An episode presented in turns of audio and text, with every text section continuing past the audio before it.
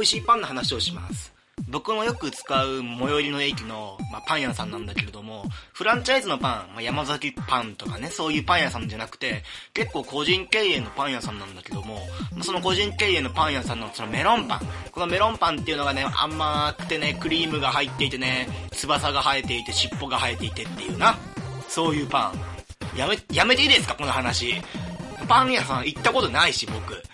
あ先週、ま、オープニングのさ、話の終わりぐらいに、来週はそのパンの話、美味しいパンの話をして、オープニングをしのごうみたいなことを言ってたんだけれども、その、言ってもないし、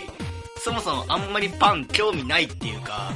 僕パンの中で一番美味しいパンは惣菜パンだと思ってるタイプの、その意識の低い系男子なんで、あんまりその、パンの話題を頑張ってしようとしても、山崎のコロッケパンとか、そこら辺のパンが日本で一番美味しいパンだと思ってるから、ちょっとね、これ以上パンの話はね、もうやめていいですか？頼まれていませんけど。頼まれてもいませんけども。で、まあ今日ね、オープニング何の話しようかなと思って、このポッドキャスト。あのー、ちょっとね、最近は、テレビを見る機会も多くて、まあテレビを見る機会っていうか、まあその、2、3年ぐらい前から僕がもうずっと、ずっと気になってたっていうか、気になってたっていうか僕の思ってること？それをね、ちょっと喋ろうかなと思ってるんですけれども、まあ、何喋るかっていうか、まあ、例えばよくあるさ、そのテレビがつまんないとか、つまんなくなったとか、まあ、そういう話はあんまりしたくなくて、っていうのも、そのテレビっていうのが、まあ、僕なんかはね、小学校の、小学校とか中学校の最初らへんっていうのは、あの、まあ、テレビっ子だったわけで、夜の7時から、ゴールデンタイムって言われる時間から、まあ、夜の11時ぐらいまでずっとテレビを見るような生活を送っていたんで、それが今なんであんまりテレビ見ないかっていうと、まあ、例えばゲームであるとか、まあインターネットであるとか、そういう別の媒体、娯楽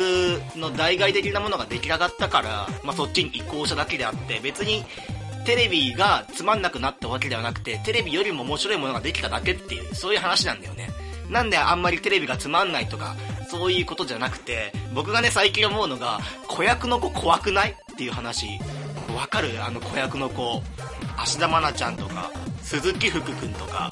まあ、寺田心くんとかさ、まあ、今、くん付けで呼んでるけど、基本的にはさん付けだけどね、芦田愛菜さんであるとか、鈴木福さんであるとか、寺田心さんであるとか、この7歳とか11歳の子ですよ。怖くない？なんか、嫉妬とかするんじゃないの彼らはとっても可愛いし、とても勉強熱心だし、ね。でもってあの、大人の前に出れば、空気を読めた発言をしたり、7歳がよ、それができたりとか、まあドラマに出れば、まあその、芦田、あ、ごめん、あの、芦田ママがいないとか、あの、問題になったっていうか、ちょっとそのドラマの脚本の内容が、あの、子役の子にはそぐわないっていうか、ちょっと、あまりにもね、あの子たちの演技がリアルすぎた結果、その、視聴者の心が動かされて、批判のメッセージであるとか、そういうのがネット上であるとか、ちょあの、新聞の投稿欄にも載ったことがあったんで、まあ、その明日ママがいないの、まあ、その反響たるや、まあ、結構ほら、スポンサーが降りちゃったりとかして、まあそういうほら、演技をさせてみれば、視聴者の心を動かすような演技もできるこの子たちですよ。できすぎてて怖くないっていう。7歳、8歳、9歳の子たちが。僕22歳だけど、彼らのできるスキル1個も持ってないよ。空気が読めない、演技は、演技をやろうと思えば、この大根役者のようなポッドキャストの立ち回り、あと可愛くもないっていう。例えば、その、芦田愛菜さんとか、ね、なんかもう見るからに、8歳、9歳で賢い女の子でね、っていうのがまあテレビ見た時のイメージですよ。小学校3年生の時に、えっ、と、小説を月50冊本を読むっていうのが、何かのインタビューでテレビでやってて、できないそんなの。てか、芦田愛菜さんの、あの当時の一番忙しかった時の芦田愛菜さんの、まるまるもりもりとかをやっていた時の芦田愛菜さんの忙しさで、ドラマもやってます、バラエティも出てます、学校も行ってます、そして月に50冊本を読んでますっていうのは、そうですね、まあその芦田愛菜さんがスタンドの使い手で時間を止められて、ディオでさえ、ディオでさえ時間を止めれるのは8秒だけれども、芦田愛菜さんは10時間ぐらい止めれて、その10時間止めた中で本を読んでるっていうならば、僕は驚きませんし、それはもうスタンド使いとして頑張ってほしいんだけれども、そうじゃない。ただのただの9歳、10歳の女の子が、まあ、日々の仕事とか、学業を積みながら、50冊の本を読むっていうことが、恐ろしいっていうか、こんなよくできた子いないよっていう、芦田愛菜さん。芦田愛菜氏。芦田愛菜様だよね。でもあの、鈴木福くんとかはね、あの、結構、芦田愛菜ちゃんの影に隠れるっていうか、芦田愛菜ちゃんが結構聡明なタイプ。聡明でちょっと利口な女の子ってイメージがあるならば、鈴木福くんのイメージっていうのが、わんぱくっ子あの、元気を全面的に押し出すっていうのが、鈴木福さんじゃないですか。まあ、それはもう鈴木福さんの作戦なんだけど、でもこの鈴木福さんが、僕、すげえなっていうのが、鈴木福さん、昔、2年ぐらい前に、あの、タモリさんのいいとも、いいともの、テレフォンショッキングに一人でゲスト出るっていう、あのタモリさんと1対1で、まあ、あのコーナー生放送で10分15分なんだけど、10分15分の間、タモリさんと1対1で話をして、それをお茶の間に届ける生放送でっていう。すごくねえか、鈴木福さん。あの、鈴木福さんもやばくねえか？まあもちろんさ、そのタモリさんも子供ってのは分かってるから、意地悪な話とかじゃなくて、できるだけ、できるだけ、まあタモリさんも芸歴めちゃくちゃ長いんで、その、鈴木福さんの良さを引き出すようなトークをするんだけど、でもそれでも鈴木福さんの力っていうか、自分の好きな仮面ライダーの話を、仮面ライダーだっけ仮面ライダーの話をするときに、その仮面ライダーのポーズとか、あんまりあの、タモリさんもわかんないから、今、その当時やっていた仮面ライダーの変身のポーズとかを、あの、座ってる次じゃなくて、実際に前に出て、お客さんを前に、あのお客さんだって今、テレビ見てるとあんま映んないけれども、まあ、えっ、ー、と、舞台があって、カメラがあって、その後ろにお客さんがいると。で、もちろんカメラ目線でやんなきゃいけないっていうことは、必然的にお客さんの前でそれを披露するわけですよ、生放送で。8歳、9歳の子が、まあ、お客さん、まあ、女性100人だっけな。女性100人。まあ、スタッフも入れたら、まあ、150人ぐらいいるあの環境で、できるそんなの。自分が8歳、9歳の時に、その自分の好きなアニメでもいいですよ。漫画でもいいです。その、決め台詞であるとか、変身のポーズであるとか、それを百何十人の前で披露できますかっていう、そういうことですよ。鈴木福さん。まあ、ワンパクっ子ってイメージだけじゃなくてね、まあ、肝が座ってるっていうか、すごくないかっていうの。考えれば考えるほど夜眠れなくなるからね。僕はもう、無理無理無理っていう。そんなリア発な子じゃないし、僕。あと、最近ね、よくテレビ見るのは、まあ、寺田心さんですよね。この子も今、08年生まれってのを、ウィキペディアで調べたんで、今7歳。7歳の子が、バラエティ番組に出て、大人たちに混じって、しかも芸能界っていう、要はその、競争社会じゃないですか。普通の社会人よりも競争が激しい競争社会の中で、その30、30代、40代の大人に囲まれて、自分の良さを発揮する、寺田心さんの自分の良さっていうのは、まあ、素直であるとか、可愛らしい上に、まあ、子供らしく可愛らしい上に、どこか空気を読めてるっていう。あの、言葉遣いがすごいんですよね。寺田心さんっていうのは。僕のためにこの場をご用意してくださってありがとうございますとか、えー、っと、寺田心さんも 7, 7歳なんで、寺田心さんも7歳だから、あの、結構その、VTR とかで、例えばホラー系の番組とかだと、寺田心さんが、まああんまりね、寺田心さんにはそぐわない内容って言いますか、まだちょっと早いっていうか、あの、グロテスクな表現とか、そういうのは見せられないなっていう場面は、寺田心さんだけ V、その VTR 中、ちょっと席を外して、それが終わったらまたスタジオに戻りますよって時に、寺田心さんは、僕のために、このような配慮をしていただいてありがとうございますと一言言えるっていうカメラの前で。できる僕22歳だけどできねえよ、まだ。そんな、そんな人に気を回せないし。もし自分がその、ありえないけれども、テレビに出たとして、一応、なんか統計的には、日本に住んでて1億2000万人いるじゃないですか。その1億2000万人の中で、一生の中で、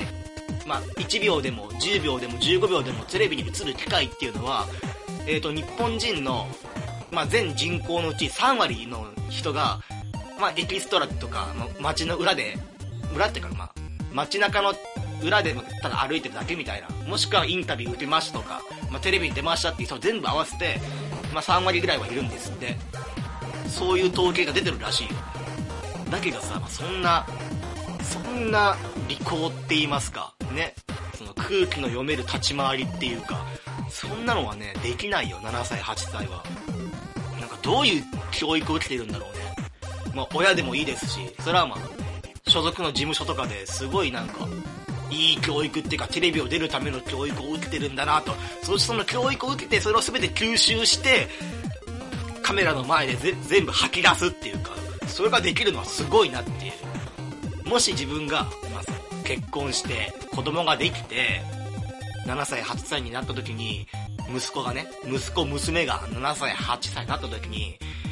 芦田愛菜さんとか、鈴木福さんとか、寺田心さんみたいな子供になった場合よ。まあ、テレビに出るか出ないか別として、そういう子供に育った場合、俺ちょっと疑っちゃうもん。自分の子かどうか。自分の7歳、8歳の時と比べて、自分の息子、娘がそういう風に育った場合、本当に俺の血が入ってるか、ちょっと疑っちゃうもんね。子供もね、生まれた時からずっとロシア語喋っててみたいな。あれみたいな。日本人同士で結婚したはずが、こいつロシア語、なんでロシア語？まさか、嫁みたいな。まさか俺のいない間にしっぽりと、誰の子かわかんねえと思ってロシア人とみたいな、ことになるかもしんないじゃん。しんないじゃんって何？全然わかんないけど、僕言ってること今。たださ、もしこの利口な子が自分の子供であるとか、娘とかだったら、多分中学生ぐらいの時に僕も IQ で負けてるはずなんで、多分ね、あの、説教とか全部論破されそう。あの子たちに。あの子たちっていうか、自分の娘、息子がそうなった時だとそうかもしんないし、あの、鈴木福さんにそんなこと言ったとしても、えー、でもそれって間違ってますよね、普通に言われたら僕何も言い返せないんで、多分そういう風に、まあ、ならないと思うよ。彼らはすごくいい子なんで。だけれども、なんかとっても怖くないっていうね。まあそれはね、まあ、僕が曲がってるだけであって、まあ世間一般の人はそう感じないと思うんですけれども、それでもやっぱり、もうちょっとなんか子供らしくしてほしいっていうか、わがままなんかな自分の7歳、8歳の時と比べちゃうからね。俺も7歳、8歳の時って、鼻くそをほじってそれを食べるだけだったからね、僕の7歳、8歳って。それが主食だったし、僕の。小学校3、4年生ぐらいの主食はね、米と鼻くそで上をしのいでいたんで、まあなんかね、だって彼らさ、テレビ出ても鼻水とか垂らさないじゃん。ふとした瞬間に、もう長い、そのスタジオの収録時間の間で、鼻水とかを垂らしながら喋ったりとかしないじゃん、彼たち。彼らは。あの子役の子、やべ、忘れちゃったな、あの子。今最近よく子役の子で出てる女の子なんだけど、ちょっとごめん、名前が出てこない。名前出てこないんだけど、なんかもう NHK とかの曖昧ミーマインとかじゃなくて、普通の民放とかの30分番組、夕方の、まあ、その30分の VTR とかを結構流す系の番組の MC をやってる子とかいるからね。8歳の女の子とかで。いやもうすごいよね、それは。もちろん周りの大人のフォローもあるんだけれども、自分で司会進行したりとか、VTR の振りをするっていう能力の高さ、なんか普通にセリフを喋っているだけかと思いきや何かね、ちょっと周りに気を使えるような、そんな、いや、やばい、もう人生何回やり直してんだろ、この子たち。人生何回やり直してるか、全員子役の子はスタンドの能力に目覚めてるからどっちかでしかありえないと、僕はね、強く、強く、そう思うんですよ。まあそういう、ひがみかな、僕の。鼻くそを食ってた小学校時代と比べちゃって、ひがみなんかもしれないんだけれども、まあ、僕はもうみんなを応援していますっていう、そういう締め方でどう？大丈夫？今週、今週大丈夫？?OK! OK, OK, OK. 僕の中で OK もらった。んで、そういうことで、逃げるように、次の話題に行きましょう。えー、オープニングの後、ジングル挟んで、今週もゲームの話していこうと思います。またよろしくお願いします。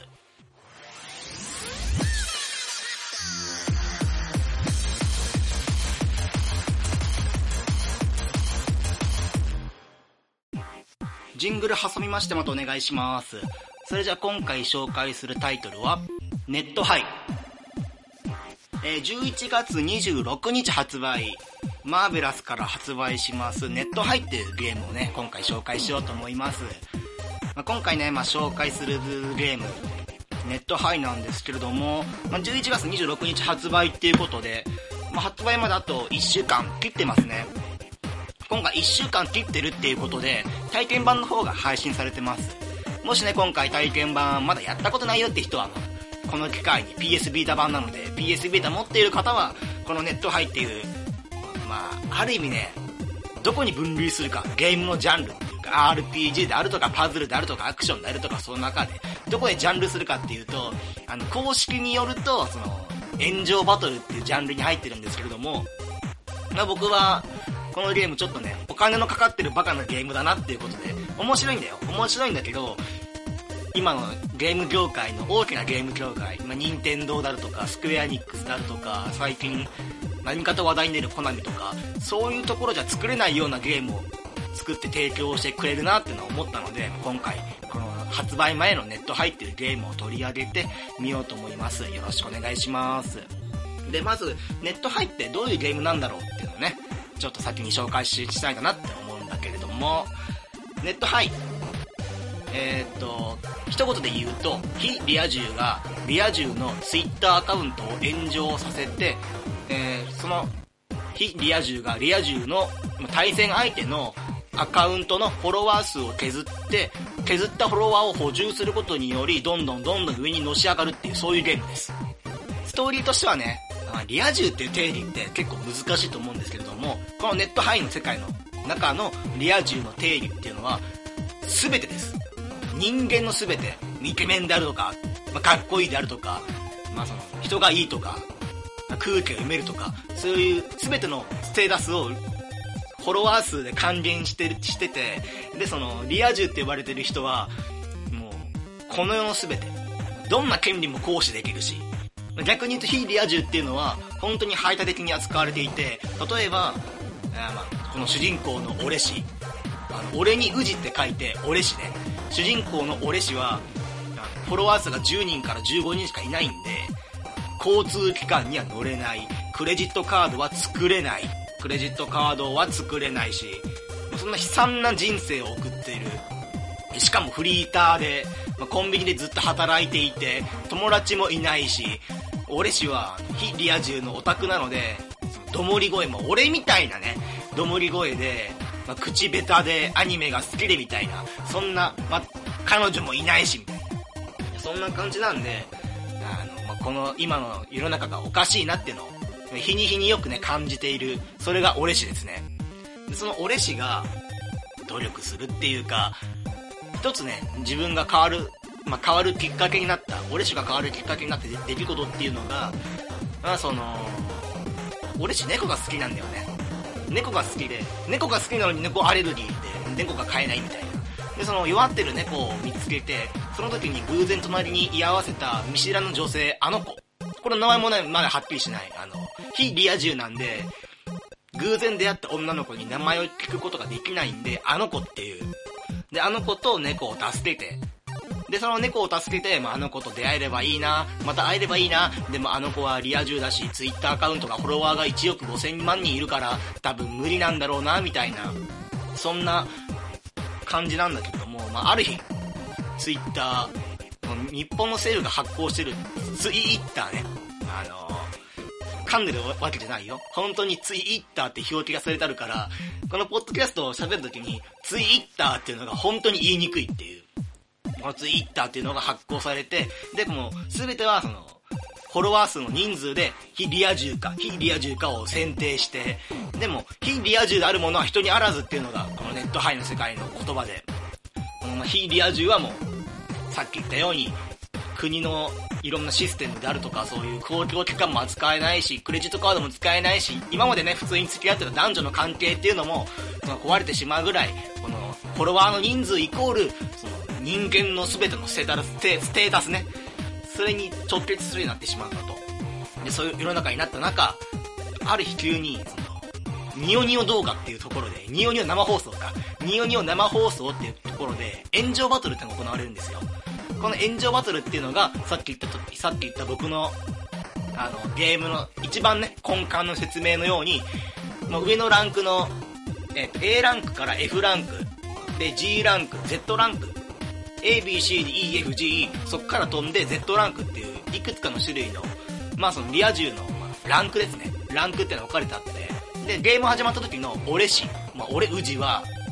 え G ランク、底辺っていう言われていて、その三角形の中の、カースト制度の中の、まあ、G ランク底辺。で、あの子、あの子はですね、一回、まあ、1億5000万人いるんで、リア充っていうポテンシャル、まあ、そういうランク付けされてあったのが、一回の炎上バトルに負けて、フォロワーが全部吸い込ま、まあ、吸い取られてしまった結果、フォロワーがゼロに、これはあの、ゾンビアカウントって呼ばれていて、ゾンビアカウントは、まあ、街を徘徊して、誰かを、その、フォローしてもらうために、その、ゾンビのように街を這い回る人たちのことをゾンビアカウントっていう。で、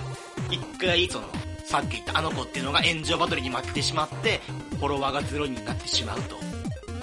それを見たね、俺ウジが、まあ、初めて、闘志を燃やすって言うんですかね。こんな世の中おかしいと。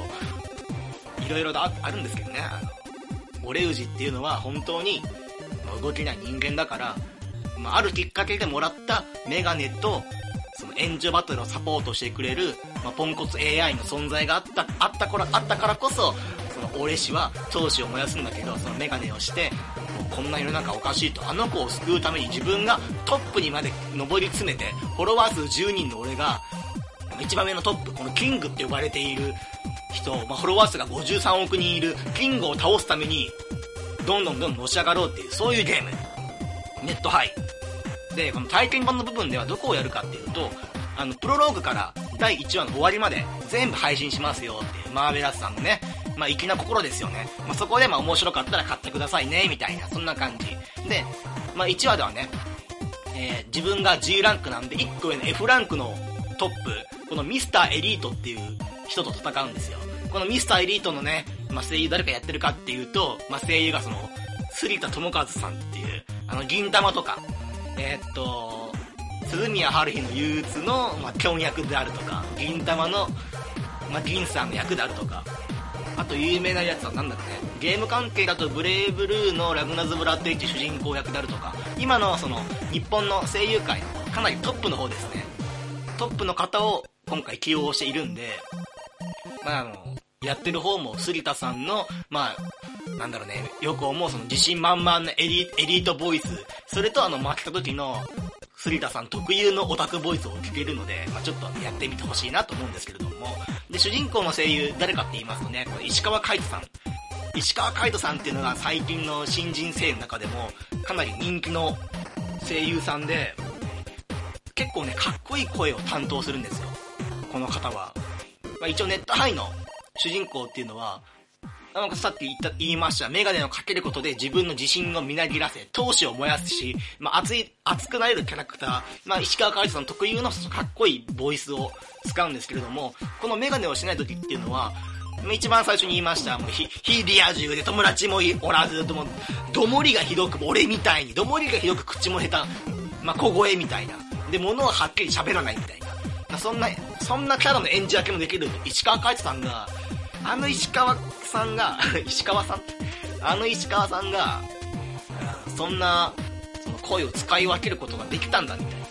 こんな役の演じてる声を初めて聞いたんで、あ、これすごいなって。これはね、ちょっと、ちょっとレアかなって。今までこんなキャラ多分担当したことないので。まあ、声優の話はともかくとして、このミスターエリート、F ランクの王ミスターエリート、あの、片手にね、いつもワインを持って、首元には、ぐるぐるに巻いたストールね。本当ファッションの塊みたいな。あの、ねちっこく喋るあの人。中尾明。そう、中尾明さんのみたいに、そうじゃないよ。違うよ。違う。似てないな。やめよう。あんまりね、このポッドキャストの中で、喋るのも苦手なんだけれども、それい、それ以上に、自分のできないことを無理してやろうってのやめよう。モノマネとか。今の中尾明さんの、違うよ、君。違う、違う。似てないっていうか、い言ったか中尾さん、そんなこと一言でも言ってないと思うんだけど、まあ、この1話では、まあ、まあ、ゲームシステムもね、よよくわかるじゃないですか。実際に炎上バトルをやるっていうことなんで。この炎上バトルするためには、まずは相手のツイッターアカウントを調べましょうと。このツイッターアカウントの中には、まあ、リア充さんたちなんで、自分をね、その、まあ、綺麗にね、綺麗に扱うっていうか、綺麗に見せるために、間違ったツイート？まあ、画像の隠蔽とか、隠蔽じゃないな。が、まあ、画像の編集で、実際にはそのフランス料理なんて食べてはいけないにもかかわらず、コラージュで、フランス料理を食べたかのように見せるような、まあ、画像のね、編集を暴いてみたりとか、あとはその、その人の生活をね、密着するっていうか、本当にミスターエリートはエリートなのかっていう、このフランス料理は本当に食べたのかっていうのを、ネット上じゃなくて自分の足で探す、探すんですよ。いわば、主人公の俺しかやってることって大体は今1話しかやってないから、1話の段階では、あの、ネットストーカーですよね。ツイッターを監視して、ミスターエリートが何をやってるかを実際に繁華街に出て、ミスターエリートの足取りを探して、あ、これは嘘だとか、あ、ここは見え張ってるんだなとか、そういうのを、あの、こそこそこそこそやって、えー、本当にミスターエリートはエリートなのか、本当にこの一流アカウントは、作業をしているのかいないのかみたいなところを探すゲーム。それがその、探すゲームって、それが調査パート。で、実際に、あの、ニオニオ生放送の方で、この、炎上バトルの生放送をするんですけれども、その時に、なんて言えばいいんだろうね。弾丸論破と逆転裁判を足して2で割ったような感じ？まず最初に、ミスターエリートの、まあ、証言っていうか、ミスターエリートのアピールタイムですよね。ミスターエリートが、え自分がななんでエリートなのかっていうのをアピールすると、そこにその、煽るっていうコマンドと、噛みつくっていうコマンドがあって、あの、逆転裁判に風に言うと、待ったと突きつけるですよね。この待ったと突きつけるを使い分ける。まあ、煽ると、え、噛みつくなんだけどね、実際は。で、煽る。えー、っと、前はエリートだって言ってるけれども、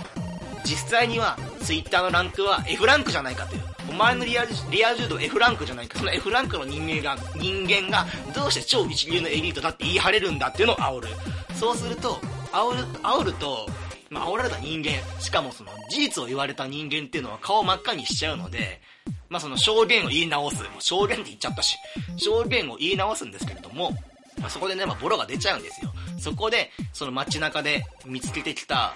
あの、証言であるとか、証拠ですね。ミスターエリートが本当に、本当はエリートじゃないよっていう証拠を、ま、噛みつくわけですよ、それで。そうすると、証言が正し正しいっていうか、ニオニオ生放送を見ている人たちが、あれ？このオタクの言ってることなんか正しくないっていう思うと、ミスターエリートのフォロワー数が減って、自分のフォロワー数が増えると。もしくは、噛みついた、噛みついた段階で、ミスターエリートが、まあ、ペラが回っちゃって、あの、その時に言ったのが、まあ、オタクとか、まあ、アニメとか、ラノベとか見てる奴らは、その文章の行間が読めないから、こういうやつは本当にクズなんだってこと言い始めるんですよ。そうすると、え、アニメとかラノベっていいじゃんっていう人たちが、その、要は炎上しちゃって、ミスターエリートの、あの、アカウントが炎上して、フォロワー数が減って自分のフォロワー数が増えるっていう、そういう墓穴を掘らせる作戦っていうのもあって、それをうまく使い分けて使い分けて、一番最後の最後には、まあ、国民投票っていう形で、どっちの方が正しいかっていうか、どっちの方のアカウントを支持するかっていうのを競い合わせると。その競い合った結果、勝った方が、その人のフォロワーのアカウントを全部吸収できる。まあ、今回で言うと18人のフォロワーアカウントの俺氏が、ミスターエリート、1万5000人ぐらいでミスターエリートのアカウントを乗っ取れるっていう、そういう今喋ってて、ほんとむごったらしいシステム、システムだなって思うんだけど、そういうゲーム。えっ、と、ネットハイ。リア充のアカウントを炎上爆発させて自分のフォロワー数を稼ぎ、結果的にね、あの子、まあ、ヒロインですよね。ヒロインのゾンビアカウントを見つけるために、自分が一番頂点に上り詰めて、このおかしなシステムをどうにかしようっていう、そういうゲームですね。まあ、あの、演じてる声優陣もすごくこう豪華だし、ま、ゲーム自体もね、あの、あったあの、炎上させようっていう、ツイッターアカウントを炎上させるゲームを、さあ作りましょうっていう、そういう企画、任天堂とかスクエアエニックスとか、コナミとか、一応その、ね、コンシューマーゲーム業界の上の方に君臨してる会社が、やるわけないんですよ、そんなの。企画書当社としても、僕が部長だったら、その会社の部長だとしたら、目の前で、その、ツイッターアカウント、リア充のツイッターアカウントを炎上させようなんていう、そんな企画書持ってきたらすぐにシュレッダーかけちゃうんですけど、そのぐらい、アイデアとしては突飛なアイドル。あ、あい、突飛なアイデア。突飛なアイデアなんだけどね。そういうゲームがあるんですよ。ここまでね、1から10まで全部褒めたんだけど、最後ね、ここだけちょっと言わして。ほんと。ほんとここだけ。あの、体験版をすればわかるんだけど、これがちょっとね、まあ、ベラスさんは、ちょっと、間違ったなっていうか、もの、あのゲームの作り方として、ちょっとね、あのこれはどうかなっていう点があるんですよ。まあ、15分間褒めたからね、ちょっとぐらいはね、バランスを取らないと。えー、どこから喋ればいいんだろう。僕もね、昔、高校の時に RPG 作るっていう、まあその、ゲームを作るツールを使ってゲームを作っていたからこそわかるんだけれども、例えばグラフィックを1枚追加するとか、音楽をね、追加するとか、まあシナリオを増やすとか、まあギミックを増やすとかすると、どうしてもお金がかかるんですよ、ゲームを作るのって。まあ僕の場合 RPG 作るなんで、まあお金はかからないんだけど、まあ時間がかかると。まあゲーム会社の場合、時間が時間がかかるっていうことはイコールとして、まあ人件費も増えるし、まあグラフィックを増やすのも、BGM を作るのも、まあ全部お金がかかることなんですよ。で、ネットハイっていうゲームは結構そういうグラフィックであるとか、まあ音楽であるとか、よくキャラクターが動いたりとか、まあ、背景の絵が書き込みがあったりとか、そういうところには結構お金がかかってるんですよ。見るからに、あの、適当に作ったんじゃないなっていう。あの世界で一番最悪のクソゲーって呼ばれた、あたりの ET っていう、1960年、60年だっけな、60何年に出たゲームっていうのも、プログラマー一人が、まあ、クリスマスのシーズンに向けて5週間でプログラムを打って作ったって言われている。そしてそのゲームのおかげであたりが潰れたって呼ばれている。そういうゲーム。それでも、そんなクソゲーでも5週間かけて作んなきゃいけないんですよ。まあ5週間かけるっていうことは、まあその人の人件費もあるんでお金がかかるんですよ。まあそういう、ちょっとしたね、ことを追加しようとするだけでもお金がかかる。そういうのがゲームってもんなんです。ゲーム作りっていうもんなんですよ。で、メッセージウィンドウってあるじゃないですか。メッセージ。まあ、このメッセージウィンドウを通して、この表示されるメッセージを通して物語を進めていくっていうのが、まあ、大体のゲームのあれなんですけれども、そのね、出てくるメッセージウィンドウのメッセージ、要は脚本これがね、どうもね、安っぽいの。この脚本が。あの、意図してそうするかもしれない。あの、間違っていけないのは、このゲームの主人公が俺氏っていうことで、あの、ネットスラングとか出てくるんですよ。俺氏がネットスラングを使う分にはいいんですけれども、例えばポンコツ AI、このナビゲーターのシルっていう女の子とか、ミスターエリットとかも多少使ったかなもしかしたら使ったかもしれないんだけど、なんかちょっとネットスラングとかを使うと安っぽく見えますよっていうのが一つ。ただね、それはシナリオ中でどうにもなんですよ。そのネットスラングに関しては。あの、シュタインズゲートであるとか、カオスヘッドであるとか、オタクを主人公にしたゲームは、あの二つの、あのこの今言った2本のゲームっていうのは成功してるんですよ。あの、最初は痛々しいオタクがなんか騒いでるだけだなっていうのが、一変して突然かっこよくなるっていう。何か一つの目標のために仲間と集まって何かを作り上げるとか主人公が、まあ、ヒロインを助けるためにオタクで何もね引きこもりだけれども勇気を出して外に出て戦いますよっていう一番最後の話につながるカオスヘッドとかそういうのがあるからかっこよく見えると。多分ねネットハイもこのネネットスラングをたくさん使う主人公でも1話2話3話4話と続けていくと今日本当に口回んないな。続けていくとかっこよくなると思うんですよ。まあまあ、それはまあ、今からもしかしたらすごく挽回するかもしれないんで、このネットスラングに関しては良しとしましょう。だけれども、一番本当に俺がその、何度途中で投げようかと思ったところがあって、あの、俺氏が、非リア充パートで、なんか自虐ネタを言うんですよ。あ僕はこんな性格だから、きっと外にも出れないし、引きこもりなんだろうなとか言うと、字の文で、ナレーション的なツッコミが入る。白文字とかで、その、お前が言うのかみたいな、そんなのが入るんですよ。これが、1回2回ならいいんだけど、非リア充パートになると、最初のプロローグ、プロローグとかだと、結構の頻度で、この、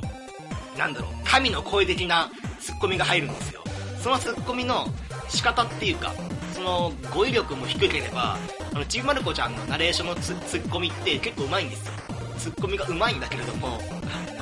ネットハイの神の声的な、しかもメッセージウィンドウじゃなくて、メッセージウィンドウの上に、ちょっと一瞬画面がほんのり暗くなって、そこに白文字で大きくツッコミが出るんですよ。それがまあ寒いの。本当に。もうそこだけはどうにかしてほしかった。あのツッコミいらない。これね、このツッコミが出るたびに、背筋がゾワってするぐらい寒くなるのよ、こっちが。もうそれがね、なんでそんなことやっちゃったのかなって。それするとね、安っぽく見えるんですよ。安っぽく見えんの。いや、もしかしたらその、もっとその敷居を低くして、もっと手頃に遊んでほしいっていうマーベラスの狙いかもしれないんですけど、あの、下にユーザーがなんか、自分はなんかかなり下の方に見られてるのかなというか、そういうの思っちゃって、多分ね、あれやると、ゲーム、あの、体験版、体験版が終わって買わなくなるかもしれない。むしろ、あれ出ちゃう、あれね、でも何でもいいから、あれ消せるやつ出してくんねえかな、本当じゃなきゃね、俺このゲームできないと思う。もしあれがプロローグだけだとすると、全然大丈夫。このネット入ってるゲーム、あの、ファミツのレビューで9点、8点、9点、8点っていう、結構ね、高得点叩き出してるから、多分ね、その白地のやつが、あナレナレーションみたいな、えっ、と、神の声のツッコミさえなければ、もうちょっとね、評価高かったかもしんない。そのぐらいその、結構ゲームとしこってるんですよ。あとね、あ、これマーベラスだからしかできないんだろうなって思った機能があって、一番最初ゲームを始めると、MC って呼ばれる。えー、っとね、この炎上バトルの MC を務めてる人が、まずお前に5つの質問をしようと。はいと家で答えろと。その上でお前が、そのリア充か非リア充を選定してやるっていうのを言うんですよね。まあ僕はね、その、自分の気持ちに従って全部やったら、お前は非リア充だ。このゲームを楽しめよっていうの言われてゲームが始まるんですよ。で、あの、体験版が全部終わった後、あ、あれって、もし自分がリア充寄りな答えを出したらば、あの、自分の始めるゲームのキャラクター、俺氏っていうのは、フォロワーがもしかしたら1億5000万人から始まる可能性があるなと思って、い、もう一回ゲームを再起動させて、あの、ニューゲームから始めて、リア充度チェックを始めるんですよ。例えばなんかなんだっけな、宝くじに当たりました。今からあなたどう使いますか ?A、仲間と一緒に海外旅行に行く。B、パソコンを買うみたいな。で、もちろん A を選ぶんですよ。僕は今回リア充なんて、リア充マグなんで、こういうゲームなんてやってる場合じゃないと。まあ、海外に行こうよ、海外にと思って A を選ぶと、自分のリア充度のパラメーターがガーッと上がるんですけど、あの、その代わり MC に叩かれるんですよね。あの、宝くじが当たる確率って、飛行機事故と同じぐらいの確率だ、確率だぞとか言われて、で、その画面のエフェクト的には、エラーっていうのが出て、出て、出てくるんですよ。その場、その時点で、ちょっとあれって思うんだけど、第2問、洋楽と邦楽、どっちが好きみたいな。じゃあ僕邦楽かなと選ぶと、まあ、邦楽も J-POP とかって歌詞がダサいよねとか、全部同じような歌詞しか歌わないよなみたいな、そういうコマンド、コマンドじゃないや、そういうメッセージが出てきて、リア充度が上がって、画面にはエラーって出てくると。それを繰り返し繰り返しやっていくと、まあ第5問の最後、僕はもうリア充度の指数としては、えっ、ー、と B ランクぐらいのリア充度だったんですよね。で、B ランクのまま、まあその5問の質問が終わって、じゃあお前のリア充度は B って言われて、リア充って出てくるんですよ、画面の真ん中に。その後に、あの、MC、これゆかなさんなんですけどね、CV は。ゆかなさんが、ああ、はいはい、わかったわかった。お前みたいなリア充は外に行って遊んでろって言われて、もうお前じゃなかったって言われて、あの、ゲームオーバーが出てきて、ゲームが、ゲーム画面が一番最初のスタート画面まで戻るっていう、そういう斬新なアイデア。しかもその、ゲームオーバーの画面がちょっと怖いっていうね。ちょっとね、凝ってるんですよね、ゲームオーバーの画面もマーベラス。そんなね、ことできるか？ゲーム始まって、こいつがリア充だなと思ったら、お前にゲームを遊ぶ資格はないと言われ、スタート画面に戻るっていう。マーベラスじゃなきゃできないよ、そういうこと、そういう、粋なね。粋っていうか、とんがった演出ね。まあ、それはもうマーベラスさんしかできないから、ぜひね、このネットハイっていうゲーム、100点じゃないんだ。悪いけど。こんななんか自分勝手にさ、体験版を遊んで、こんな適当なポッドキャストの喋りとかで、取り上げるだけでも僕としてはネタが増えるんで、まあ、喜ばしいことじゃないですか。それをね、喜ばしいことなのにもかかわらず、あの、評論家気取りで100点じゃないんだって言っちゃうこの感じね。マーベラスのみんな、ごめんなっていう。もうただね、面白いよ、このゲーム。ネットハイ。あの、一応ね、このポッドキャストって、実際のことこと言うと、本当にあこのゲーム取り上げることないなと思ったら、ゲーム遊んだのにもかかわらず、このポッドキャストにあげないっていうの結構あるんですよ。ポッドキャストに上げる確率っていうか、僕の今、ま、ゲームをやってポッドキャストを取り上げる打率っていうのが3割ぐらいしかないんで、ネット入ってるゲーム、多分ね、あの、一流じゃないんですよ。絶対に。あの、対策じゃないんですよ。世間一般でいう。11月26日発売なんで、モンスターハンタークロスとか、そこと、張り合えるゲームじゃないんだけど、僕みたいな曲がった人間におすすめですよっていう、モンスターハンターをそんな好きじゃない僕に対しては、このネット入ってるゲームは、僕基準で言うと、モンハンより面白いんですよね。まあ、ただ世間一般で絶対モンハンの方が面白いってわかるんだけど、だけどもこのネット入ってるゲーム、なんだろうな今 PS4 とかでさ、対策の RPG とか、まあメタルギアソリッドとか、5ね、とか、ホールアウトとか出てるんで、ちょっとね、そういう対策とか、オープンワールドなゲームに疲れちゃったなと思ったら、このネット入ってるゲームで癒してください。癒して、あ、このゲームバカだなと思ったところで、オープンワールドのゲームをもう一回やると、このゲームすげえ面白いと思えるぐらいには、このネット入ってるゲーム、本当におバカなんで、まあ、もしね、良ければ、この、ネットハイの PS ビータの体験版、確かに体験版ダウンロードすると、えっとダウンロードの価格が500円割引されるっていう、そういうキャンペーンもやってるんで、えー、4800円で買えるのかなあの、PS ビータ版をダウンロードすると、体験版ね。体験版ダウンロードすると、あの、正規品のダウンロード価格が500円下がるっていうキャンペーンもやっていますんで、もしよかったら、このネット入ってるゲーム、まあ、その、プレイしてもらえればなと思います。じゃあ今回はね、このぐらいにしましょう。いやー、いっぱい喋れたでも。面白いんだよな、ネットハイ。結構おすすめだよ。ということで、えーと、今回はこの辺で、このポッドキャスト、えー、ツイッターもやっております。最近はね、更新情報だけじゃなくて、ちょっとしたねこともつぶやくように努力しておりますので、もしよければそちらの方も見ていただければなと思います。更新情報も載っておりますし、ポッドキャストでは取り上げないゲームの情報とかね、あの、ゲームのメディアの、ウェブメディアページとかもね、結構リツイートして僕の感想とかもたまに載せてるんで、もしよければ見てくださいというところで、えー、っと、ツイッターのアカウント、P が大文字、PODCAST アンダーバー GAME、P だけが大文字、PODCAST アンダーバー GAME、ポッドキャストアンダーバーゲーム、ツイッターのアカウントは面白くなければゲームじゃないで、えー、っと、このポッドキャストの名前のままんまをツイッターの方で検索していただくと、検索がね、あの、出てくるので、もしよければフォローしてくださいと。いうとこで、来週はね、ポッドキャスト更新できるかな。最近ね、ほんと忙しくて、バイトを週4で入れちゃって、週4が週5か、週5ぐらいで入れちゃって、結構ね、喋る時間とか編集する時間もないし、卒業論文の USB もなくしちゃったので、一から始まるんですよ。で、あの、今 JCB の支払いが滞ってますよっていう、そういう、クレジットカードの催促の電話とかも来てるので、一生懸命働かないと僕クレジットカード止まっちゃうんで、あの、ちょっとね、ちょっとだけお休み、まあお休みっていうか、えっ、ー、と、12月の17日、僕の卒業論文の提出日まではちょっとね、このポッドキャストのんびり更新しようと思います。ということで、今回はこの辺で、またまあ、頑張れば来週。無理だったら次は12月かな。12月になると思います。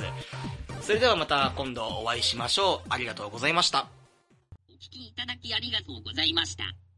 これからも定期的にポッドキャストを投稿しようと考えています。拙い喋りですが、購読していただけると幸いです。